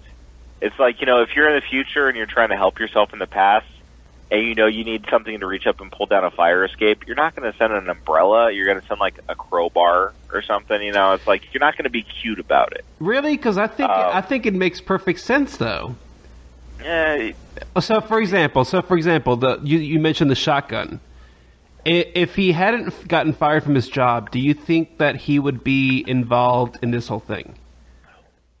Well, like I said, in in you can look in hindsight and make excuses for anything, but I feel like that one that's what it would be is making excuses. I don't it. know, man. I, th- I think it works out pretty well. I mean, I see what you're saying. Don't get me wrong. It's Uh, really easy to concoct a story when you have all the details. You just have to bullshit in between. Well, I mean, isn't that kind of how storytelling works sometimes, though? You know, the writer has something that they want to do, and so they write a story based on whatever the end game is. Okay, And- so and then as new things come up, point. they So fill in. I'm gonna I'm, I'm gonna tell you a little story about Oh, why I, boy. I can't enjoy Grendel. Ah, And you know, we'll see in the future. Maybe I'll get past this point. So when you're telling a story, you have to let stuff build, right? Now this is given more build than what I saw in Grendel, but the reason Grendel was ruined for me is that I looked this up, but the whatever company first published Grendel, when uh, Matt Wagner, whatever he like went somewhere else, Mhm. well, he needed to tell that story, and but they couldn't republish the material he already made because they didn't have the rights to it or whatnot. yeah. So he wrote an incredibly compacted version of Grendel. And so I, I'm sitting there reading this, and it's basically like instead of unveiling to me what's up and making me feel those things, it's telling me. So it's telling me, oh, this kid, he's so fucking smart. He's he's 18 years old and he writes novels that are so successful. He's rich as fuck and he can do anything and he kills people. He's a fucking villain, but he has a heart too and he wants to save this little girl and she's barely younger than him and and so like I'm reading this I'm like fuck this story. No, you do not do this. You do not force feed me every fucking aspect of this. Mm-hmm. And like I understand googling it how it came out, but you know what? Uh Dark Horse presented it the way they did, and that was enough to make me, nope, I don't want to read this. Completely done with it. And I've heard a lot of people say there's there's good re- you know good things about Grendel. You got to keep reading it. It changes. It is different. There are all these different Grendels. It's going to have to be in the future because you know what? I still have it. Like I still feel what I felt when I read that first part. Hmm. So that's the thing with storytelling is yeah, you can make it anything you want, but if you make it really like forced and shitty, it's going to feel forced and shitty. Mm-hmm. So I, I that like my example there with Grendel is uh is like much more extreme than if they were doing that in Secret Weapons and if if Owen was sending himself back these items. Like the difference is with Grendel, it was really forced, and with this, it would just be it'd be too cute. It'd be a, a little little too uh, a little too you know. Eh, it's just real cute, you know. I'll send myself back this, so I'll be like, "What the fuck is this? You know, what am I gonna do with this? You know, an umbrella. What am I gonna do with this fucking umbrella? Oh, look, I can pull down this uh, fire escape." I think it's more like I don't. There's got. I think there's something more to the powers. Um, it may be. I don't know. We you you can make like so many debates and arguments about what different powers can be, but you know we we see powers like uh, Telic in Gen Zero where she wasn't exactly psychic, but she was able to slightly predict the future because she could basically read so many different things that were going on at the same time, right? Mm-hmm. So, uh, you know, like Owen's power could kind of be like that. Like he kind of gets a sense of what he's going to need, and he is able to conjure up something that's going to serve the need. But I mean, like, where does he draw it from? Maybe he he actually draws it from within a certain parameter of where he is. So you know what So, it reminds you me of? You, you have you read like stories about genies and stuff? No, I've never read a story about a genie in my life. Oh my god! I've also never seen Aladdin, and I don't like Robin Williams. All right, I'm not talking about Aladdin. I'm talking about like actual like m- genie mythology. Yeah, yeah, no. Okay. Um, so so a lot of times, so genies are, are evil. They're not like friendly comedic characters like in Aladdin, right? Genies are evil, and so a lot of times you you make your wish, um, but the way the genie interprets your your words um, might give you a different outcome than what you actually expected. And Yeah. and it almost seems like maybe that that is part of Owen's ability. At least that, that's what it seems like to me. Um, because maybe he he actually can use whatever crazy shit he manifests in that particular situation, but he doesn't know how he would be able to use that particular thing. Yeah. Yeah, yeah, I think it's something like that. You know, it's it's not quite like he's choosing those items in the future and sending them back to himself. Because what I pitch, picture when you think of it that way is, you know, Owen, 30 years down the road, he's an older man. He's like, yeah, I'm going to send myself this polka dot umbrella. Let's see what I do with that, you know? Mhm. um, no, it's, it's, it's a little more, like, it's got to be kind of a mix of things. Like, the things that he conjures, he tends to need after he conjures them to some extent. Yes. So maybe he, ha- he has like some element of a psychic ability, and he has you know some element of being able to draw in whatever he needs. Uh, and it sound you know it seems more like it's an instinctual reaction thing rather than you know something that he's like clearly blanketly choosing. hmm So it's an interesting power, but like it, right now, he's the one that's embodying embodying that the the goofy, you know, my powers are so lame. Whereas I don't think like the other two characters we've seen are embodying that at all. Like uh, Nikki talks to birds. Like yeah, you can say that on on paper that's a, a lame power, but she's never presented herself as lame. Dude, and she's pretty badass. Mm. She's yeah, she badass. was uh, like her her con- just the way she exudes confidence. Like she was one of the characters that like I think really first draws you in in the story. Like she's confident, she's somewhat eccentric, and I think that you know her character is a character that allows this book right off the bat to resonate with a different kind of group of people. You know, like Mhm. you know I I work with a lot of younger people. You know because of the job that I do Yep. And you know like I, I remember being that age too. And you like you part of it is you want to feel different. You want to feel unique. Part of it is you know you're different and you want to feel confident in the ways that you actually are different. Mhm. like I think when you look at younger people, a lot of times, like the ways that they they feel like they're special because they're different aren't Yep. actually special and different. Yep. The ways that they are different, that they feel insecure and that they need to feel secure in over time, is actually what makes them unique and different. You know, and not a lot of young people have a, a grasp on that. Mhm. And you know, as you go through the years, it it kind of depends, like on on who you are in your environment, whether you take those things and you you embrace them and you you embrace the things that are different about you Mhm. or if you get beaten into the path of society and you ditch those things and you just do the straight and narrow kind of things right Yep. you know like i mean I, I think it's more socially acceptable now for people as they get older you know i mean we're both in our 30s um, as they get older to embrace the things that are kind of like uh, you know immature, youthful comic books. Like they're immature things, right? Um, but like I think that uh, it, it's a battle for like when you're young, and that, like it's getting easier for it to be acceptable now. Um, but it's still like when you're young, even like you and I are in our 30s, and nobody gives a shit if we like comic books Right. you know, whereas like a decade ago, people probably been like, "Why is this fucking thirty year old like comic books?" You know, why go fucking support your family? You know, Mm-hmm. for for the younger people, they're still dealing with this shit because everybody's so judgmental with younger people. You know, Mm-hmm. so I feel like with with Nikki, it's like she's a character that she embraces who she is. She doesn't give a shit. She sleeps on the roof with birds. She does what she wants to do because it feels right to her.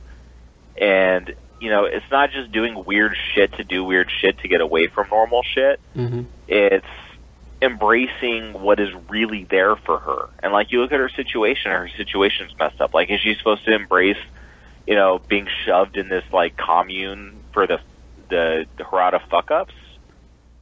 No, she never embraces that. She feels a lot more comfortable going with what feels right to her. Right. And as we see through three issues of this book, what feels right to her is a lot more right than what Owen thought was feeling right to him, you know? Mm-hmm. No, that's true. And you know what's really good is even through all that, uh, as young as these characters are, and as old as we are, you you never feel like you're getting that like CW feeling on this book. You know what I mean? Like uh, uh, the, if you watch a CW Oh, I show, totally know what you mean. yeah, you watch a CW show, you're like, okay, this is for like you know people ten years younger than me. Uh, but you can maybe appreciate certain aspects of it. I know I do. I know maybe you don't. Um, but like with this book, there's none of that. You know, and and I often see like, um, I think we've talked about this with like Garrett, for example, right? So when when Marvel was relaunching some of their characters, Garrett really liked it, like the the uh, Moon Girl and Devil Dinosaur and uh, the the new uh, Amadeus Cho Hulk and all that, um, because he he is a lot younger, right? And and I guess that maybe resonates with that group. But for us older folks that were reading those books, we're like, well, what the f is this crap? And, and you never get a feel of that from this book, and I think that's that, that says a lot, um, not just for Eric as a writer, but for for what Valiant is trying to do with this book. Um, I know, like you know, they, they try to re-angle Faith as a book that maybe old fans and new fans will enjoy, um, and that's fine. Uh, from my understanding, like everyone is digging that book. I just haven't read it yet. Um, but I think ultimately that's what makes Secret Weapons stand out above and beyond the rest of the line is that it, it gives you it gives you something for old readers and for new readers, for people that like superpowers and people that don't like superpowers. Um, and, and ultimately, it's a book about people and how they relate to each other. And, and the the powers thing is kind of secondary. hmm And I think that works really well. Yeah, totally. And I gotta say, I have not heard one per. I, I hear comments about other books. I have not heard one person say a bad thing about this book. Yeah. Uh, so let, let's break down into some of the details that really stood out to me about this book. Um, so you know, we we brushed up against them some, but so Avi is starting to get profiled while he's in his class, and he's leaving, and then he gets uh, accosted by a group of people from the school that want him out, Mm-hmm. and you know, like part of it is uh, presented as because of his um, ethnicity, but then it turns out that they know he's a Psiot and they, they want him gone. But they make the the parallel, I think, pretty clear there that this is representing something in real life that happens because of pe- people's ethnicity, right? Right. So then he gets assaulted by these football players, basically, which we find out a little bit later. Um, and he uses his powers just to defend himself. He's not even trying to strike them. The only time that he has any kind of offense in this is the one that you mentioned, where he actually the the the kid's trying to kick his legs out from under him, and he jumps and turns into the statue. So he comes down the kid's leg like a statue and breaks his leg. Yep. And you know, even that that's that's turning defense into offense to some extent. But like even then, he knows. You know, he's arguing with himself like, no, don't do this. You know, you you don't want to cross this line. But then he crosses it because, you know, I mean, what are you going to do when when you're just trying to live your life? You're just trying to be normal. You're not hurting anybody, and people want to assault you just for who you are. Mm-hmm. So then after that situation, then he gets confronted by cops. And so so here in this comic book they're addressing, you know, the issues of police brutality. Mm-hmm. You know, the, the cop pops his hood to cover the dashboard cam. And then the cops, you know, like, you know, you you hurt our football players, so now you're going to get hurt. Right. And then, you know, it ends up being this fight between the cops and the Psiots, and it goes all beyond that. But so, man, this issue, it confronts, um, you know, discrimination, it confronts hate crimes, it confronts police, uh, police brutality, like all these different things that are such heavy issues. But the biggest thing that stood out to me about it was that it did all those things without ever feeling like it was preaching. Hmm. because usually you see those things in, in a comic book and it feels a lot more like this is an issue and now you're all going to stop enjoying this comic book and this fucking issue is Yeah, what yeah, it's yeah. what it's all about you know Yep, and this no it was just it was part it was the course of the the story of the comic book and you're reading the comic book and you never stop to to like oh god like now this issue you know Mhm. like now i have to focus on this stuff and so many comic books do that and honestly like so many creators manipulate that and they, they utilize that to try to get uh, attention which is something we've kind of talked about before with a certain comic book Yep. uh, but yeah, with it, like that was the biggest thing that stood out to me is he accomplished confronting these three issues that are huge issues without ever feeling like he was trying to confront these issues in this comic book. Yep, I agree. I agree. Like I said, and and that goes to real world too, man. You know, we were talking about uh, social earlier. There, there's a there's a way to do things where you're not going to alienate people even when they agree with you, right? And I think that's especially important in a story that's being read by a lot of people. You know, you can you can throw in political or social economic uh, issues into a book without feeling preachy and, and I think this book does it really well, really, really well. So you and I both have a background in literature, and one of the things I feel strongest about why it's important for people to read literature is it makes you grow uh, some level of empathy for a wide variety of people. Yep. You know, you you read books about people that are that are criminals, that are just despicable people, but if they're the protagonists, you have to have like how are you connecting with them? Like you have to have some kind of connection with them, even when what they're doing is wrong. Mm-hmm. Uh, and like I feel like this comic book fits more into that kind of category than what you generally see in comic books, where you're seeing these different people and it's not being presented with an agenda. It's being presented in a much more literary way where it's, you know, it's the story. Like this is what really happens. This is the real story and it's not sensationalizing stuff and it's not uh it's not it's not taking advantage of those things to to to gain attention. Mm-hmm. But you know, if if you're reading this and you like the book and you have no reason to dislike Avi. If if you read this and you have and you feel like you dislike Avi, like in issue number two, like he's he's just a student, you know. So if you're disliking him at that point, think about why you're disliking him, you know. Mm-hmm. And if you get out of this and you're disliking that character, like why are you disliking that character? You really got to look at why you're disliking that character because there's no reason for you to dislike that character. Agreed.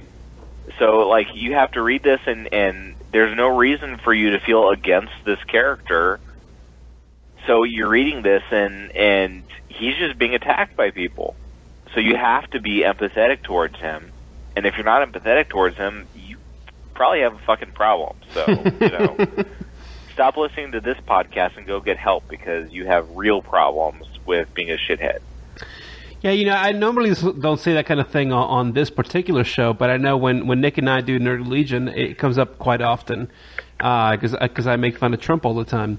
Um, you know, like uh, uh, chances are, if you listen to one of our podcasts, you're you, you tend to lean on the more liberal side anyway.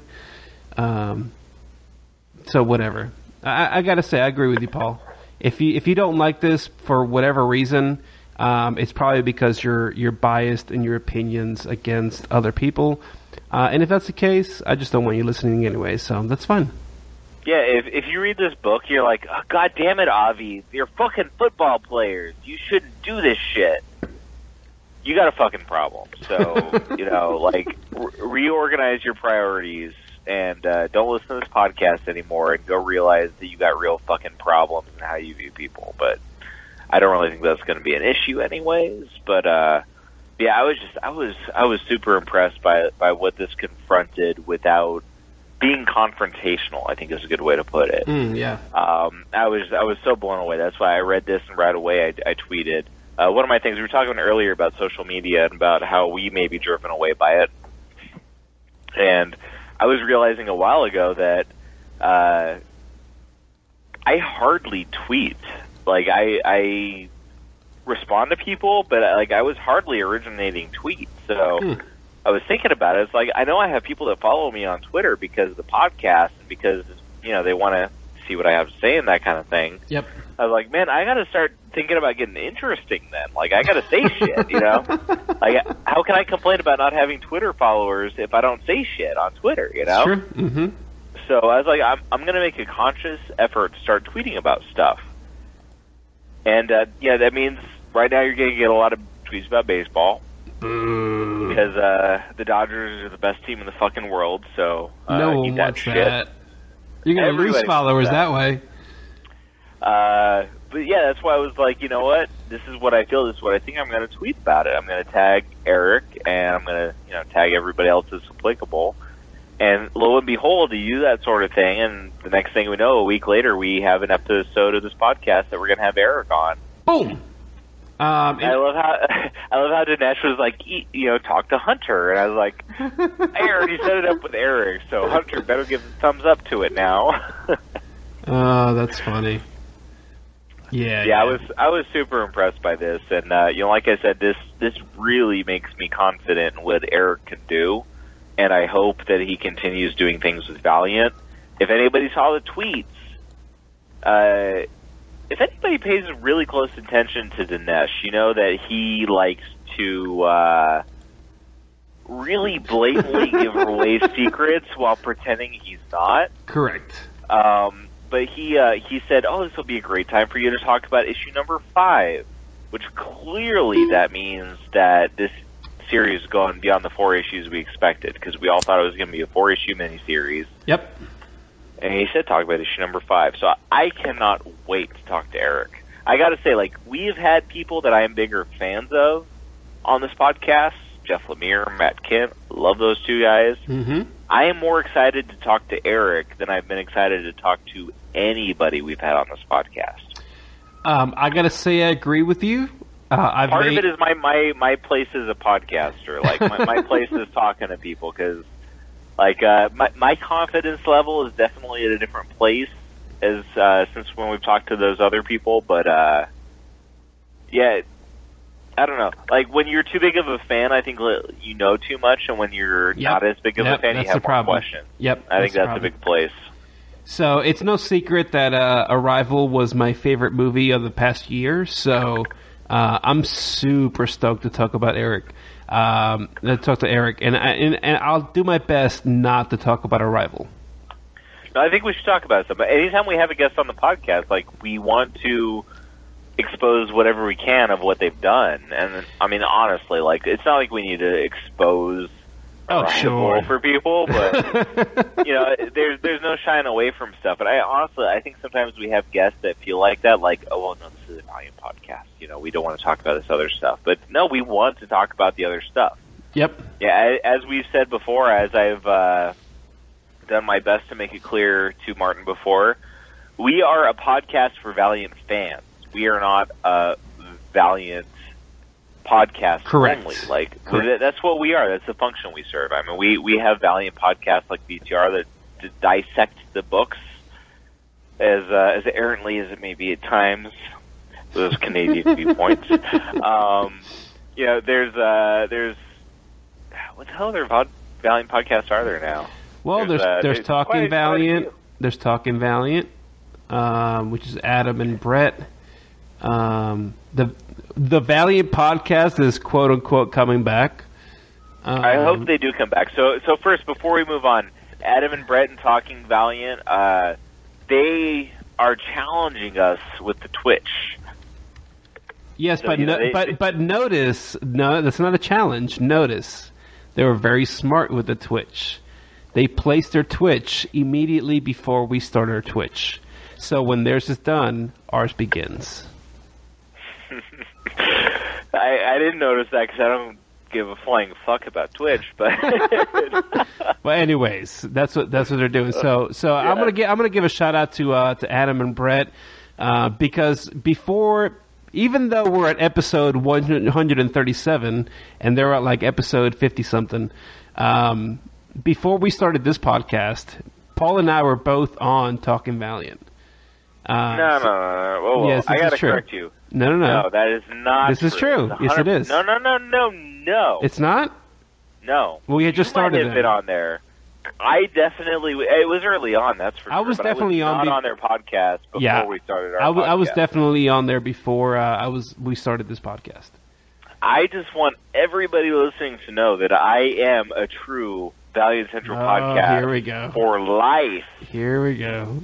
This isn't like uh, you know you, you get those players that played like one year with a shitty team and then went to the good team. No, Wah, wah. I am BC motherfucking P. Blah blah blah.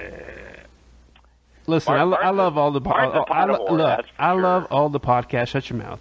Uh, so uh, there's get there's Get Valiant, um, which uh, I wish they were in a different website, but you know what? I like those guys, uh, Eric and Josh. Um, what else do we have? On well, obviously a VCR Well, and OTV, right? VCR, OTV. OTV was the one I was thinking about. That's a little bit different. They don't just straight up review the books. They're just kind of. I mean, I think they base it a little more on that, but you know, their their talk is a little more the bigger picture than just like reviewing the books that the VCR does. But Mhm. um, yeah, I mean, man, there's just so many Valiant podcasts uh, out there that serve different purposes, or you know, different people can resonate in different ways with. Um, you know, VCR, OTV, only you know. Uh, shit, Oh wait, there, there, there's the trade, the trade one that I keep forgetting about. The one that Josh was mad about. Remember, because they stole his podcast. Yeah, no, fuck them. Don't mention them. Valiant effort needs to come back. Josh, what the fuck are you doing?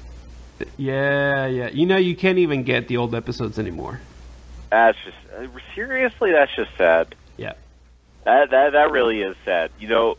Okay, so for anybody listening, uh, I don't 100% know what's up with with Josh. Like, I mean, just life. Like, life is busy. Life happens. Uh, because Josh is still in our our Facebook Messenger group, right? Yep. He's probably got the whole group muted though. Yeah, like he never comments except uh, every once in a blue moon he'll comment and like start chatting with us for a while. Like obviously the dude has like real life, so Oh, yeah. that you know that that's cool and all. Well, but he's got he's got a business to run, dude. So yeah, he, he's got a business, man. He's got a family. He's got kids. So I will say that that uh, Joshua Eves is uh, is a person that I absolutely adore. And you know whatever he does, if he ever comes back to podcasting, everybody should listen to it. Valiant Effort podcast, I think, is one of the very best Valiant podcasts that ever happened. Uh, you know, it's like you look at the Valiant podcasts that have happened, and you like you got to give OTV a ton of credit. They've been around for a long time and done a, to- a top-notch job. Um, and I think we are the definitely the loudest motherfuckers in podcasting right now. um, you know, and, and VCR, you know, Chris and gang, I think are the uh, the most regimented Valiant podcasts. They have a purpose and they serve that fucking purpose. That's for sure. Mhm. Uh, but Valiant Effort was something very special. They went through Valiant trades one at a time, starting from the beginning, and it was Josh as a seasoned Valiant fan from back in the day, and uh, whoever the fuck his friend was. Uh, what's his name? Nick. uh, on Valiant Effort, yes. Yeah, yeah, Nick. Um, and so it was Josh and Nick, and Nick wasn't a comic fan. So it was a, a guy coming in green, and it was Josh as the season fan. Uh, and Nick, I mean, Nick was great too. I, could, you know, I, I joke a little bit there. Um, but yeah, oh man, it, they're not even available anymore. That is just sad. Yeah, I think uh, I think Josh just canceled his uh, hosting. That's why he should have just let me host it because we have unlimited bandwidth. Anyways, let's wrap, let's wrap this up, talk Paul. to Josh and see if we can get it. But yeah, Josh, if, if you're listening, I have no idea if you're listening. I haven't talked to you in a while, but uh, you mean a lot to me. You mean a lot to a lot of Valiant fans. But uh, you know, we appreciate what you've done, even if you never do anymore. But just know that we always want you back. I agree. Josh is the best. I love him. All right, we're going to wrap this up. This has been episode 137 of the Valiant Central podcast. Uh, don't forget, next week we'll be talking to Eric Heisserer uh, about the uh, Arrival, about uh, Secret Weapons, Baseball about cards. the Harbinger movie, about the Bloodshot movie, about the Harbinger Wars movie, about The the, Harbinger Dodgers. Wars miniseries, not about baseball or baseball cards. Uh, you can find Paul at who's Paul. Uh, maybe he'll start posting some interesting tweets. Who knows? He said he would, but I think he's drunk, so he might be lying. Uh, you can of course follow me at GeekVine. I post all the time because Twitter is the best, uh, and Facebook sucks. And uh, the You show. should really just tag me in every tweet and say that people should follow me. All right, I'll do that. The show is at Valiant underscore Central, and uh, I think that's it. Go check out nerdlegion.com for a bunch of uh, shows. There's the Aftershock show. There's a Best of the Rest for indie podcast, Boom Addiction, uh, Collecting Valiant, Comics in Black and White, a Batman podcast, Nerd Legion. Up and oh man, Up and Bar is hilarious. I love, I love being on there. I love listening. Uh, Podcast of Thousand Holes, Rebirthically, uh, Marvel podcast, this podcast, and uh, what did you watch this week? And maybe, uh, maybe, maybe another podcast or two coming. I can't, I can't talk about it. That's it. We're done. Nerdlegion at gmail.com. Email. See you next week. Don't forget to send us questions for Eric and uh, join the Facebook group. Facebook.com slash groups slash Valiant Central. Have a good night.